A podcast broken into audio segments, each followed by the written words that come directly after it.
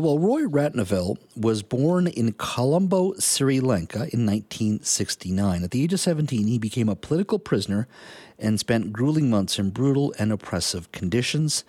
Uh, after his miraculous release from prison, he arrived in Canada all alone at the age of 18. His story is told in a new book called Prisoner Number 1056 How I Survived War and Found Peace. Roy Ratnavel joins us now. Roy, thank you for joining us today. Well, thanks, Jess. Thanks for having me. It's uh, Vancouver used to be my hometown for 20 years. Now I live in Toronto, so I'm so glad to talk to you on a Friday. Yeah, we're so lucky to have you and to, to chat with you in regards to your incredible story. First of all, um, when did you come to the decision and, and explain your decision and your thinking in regards to why you wanted to write this book? Yeah, okay. So I have some sort of three reasons why I wanted to write this book. One, to tell the world about the trauma and the torture of a teenage boy uh, who was sent to prison at the age of 17. Then I wanted to give a voice to the next generation of Tamils who are coming of age in this country to tell their story or their parents' story of flooding Sri Lanka or leaving behind a horrific war. But mostly and mainly, um, at the end of the day, I wanted to tell a story about and give an homage to Canada for being the beacon of hope and, and a land of freedom and fairness to tell the Canadians here who are either been many generations in this country or new to this country to say we must cherish our freedom and democratic rights. We must protect it, enhance it, and when we leave this planet or Canada, we should leave it behind better than we have found it. Now, at the age of 17, as I said in the intro, you became a political prisoner. Uh, speak to me how that happened and explain a little bit about the conditions uh, that led you to being a prisoner. Sure. Just to give the listeners a bit of a uh, background on, on where Sri Lanka is and what happened, Sri Lanka is an island nation, the southern tip of India. It's, a, an independent nation, uh, but not up until 1948. It was part of the um, a British com- a British uh, colony uh, until 1948, got its freedom, and then became a country of its own. And um, when Oh, Roy, did we lose you? Oh, I think. Can you we, hear me? Yeah, I, we can, just lost you. you we just lost you there uh, yeah, for a minute. Something weird happened there. I just kind of uh, I didn't hear anything. Sorry. So uh, just let me go back here. So the country was uh, basically uh, got its independence in 1948, and then uh, there was um, the, the majority ruled the country after that because in a democratic setting, the majority rules. The so Tamils are the minority, predominantly Hindus, and I am a Tamil, and the Sinhalese are the majority, um, predominantly Buddhist. Mm-hmm. And the first prime minister of the country um, basically enacted discriminatory laws that would, over time, make the Tamils' economic uh, opportunities uh, non-existent. So that led to a, uh, a, riot in 1983 called the July Black Riot, uh, race riot, that killed more than 3,000 Tamils, which made millions of people to fled the country, and the war began. At that time, I was living in the north.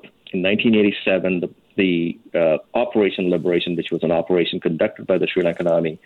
I was rounded up for only reason for being a Tamil at the age of 17 and sent to prison, where I was held for more than two months. And as you mentioned in the uh, in your intro, miraculously I was able to escape after facing uh, torture and uh, harsh conditions. Mm-hmm. Now, uh, you, you you got back home. How did you leave? End up leaving your homeland? So when I came out of prison, my father decided that there's no future for a young Tamil boy like me and thought maybe Canada might be the land of opportunity and send me away for safety and hopefully prosperity. So how right he was in his assessment. Uh, and you lost your father too, not too too not, not too long after that, right?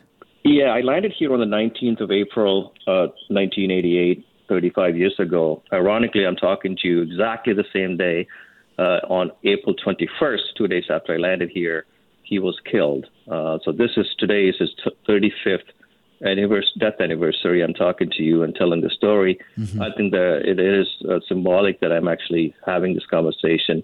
Yeah, I think the you know after my father's death, untimely death, it left me with the feeling that maybe if I did well enough in life, uh, somehow I could make up for the life he should have had.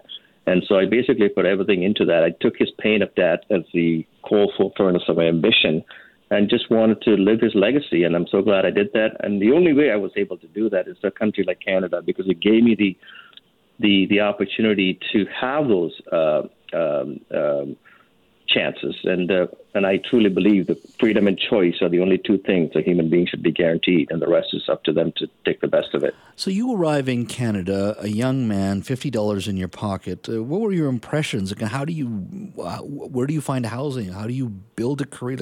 What was going through your mind at such a young age? Yeah, no, obviously that was. Um, it's, it's hard for anyone, and especially for a young boy who never ever left the, the, his homeland. But to be fair, I had an uncle here who was uh, a very, very loving uncle and supportive. I knew he was here. Worst case scenario, I can at least um, get his help. But uh, he was also new to this country. He was only here for uh, a year or so, so he had his own challenges. So I had to kind of fend for myself. And the first thing I did was, uh, just like any immigrant would do, um, just get some jobs. And so with the lack of um, with the lack of uh, the lack of opportunity uh, or experience, I was able to only get jobs, odd jobs, right, like factories and security mm-hmm. guards and cleaning buildings, and and I just realized at some point I had to get out of this and start figuring out a way to get some serious uh, um, career, and so I applied for a job called uh, it's a, basically it's an office help, a mailroom. In 1989, a year after I came, and uh, and it was a small investment firm on Bay Street, and uh, I joined the mailroom, and 35 years later, I'm the executive and the head of Canadian operations. That is quite the story. Uh, and as you mentioned at the beginning of our interview, uh, you uh, spent a lot of time here in Vancouver. How did you end up in our city for a while?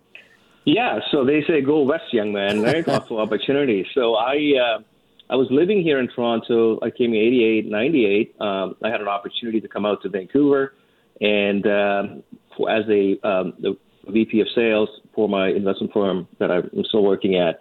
And I yeah, I came in. I remember my first uh, place is Yaletown on Pacific Boulevard there, mm-hmm. and uh, I worked at the Scotiabank building, and that's where my office was. And uh, it's kind of triggered my memory when when when you guys said you're in Pacific Center. I, I basically frequent that mall many times. So yeah, that's what brought me there, and uh, I spent 18 years um, in Vancouver and had made many friends. And this is another reason I wrote the book because uh, it gave me a unique opportunity to travel across Western Canada from Winnipeg all the way to Victoria and mm-hmm. small towns. And I, I really had a great time talking to Canadians from small towns and big towns.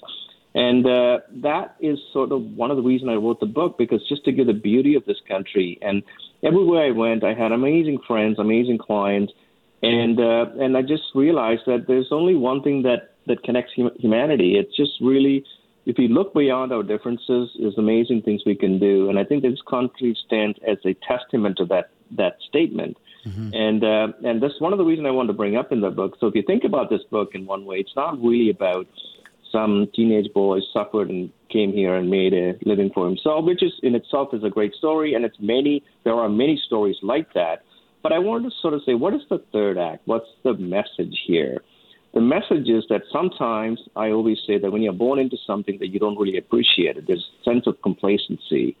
And I do believe that freedom is t- easy to deny, uh, denounce freedom and it's hard to acquire it. And I think of my message in the book at the end of chapters really talks about how, as Canadians, we should really be on alert for really defending our uh, uh, individual freedoms and democratic rights as, as people because if you just ignore that, then you end up getting Sri Lanka. Mm-hmm. Uh, have you been able to go back to your homeland to visit? I was able to go back in 2002 during the peace talks uh, before the war broke out again. Just one time to go back and just emotionally connect with where my father was killed and, and try to put that behind me.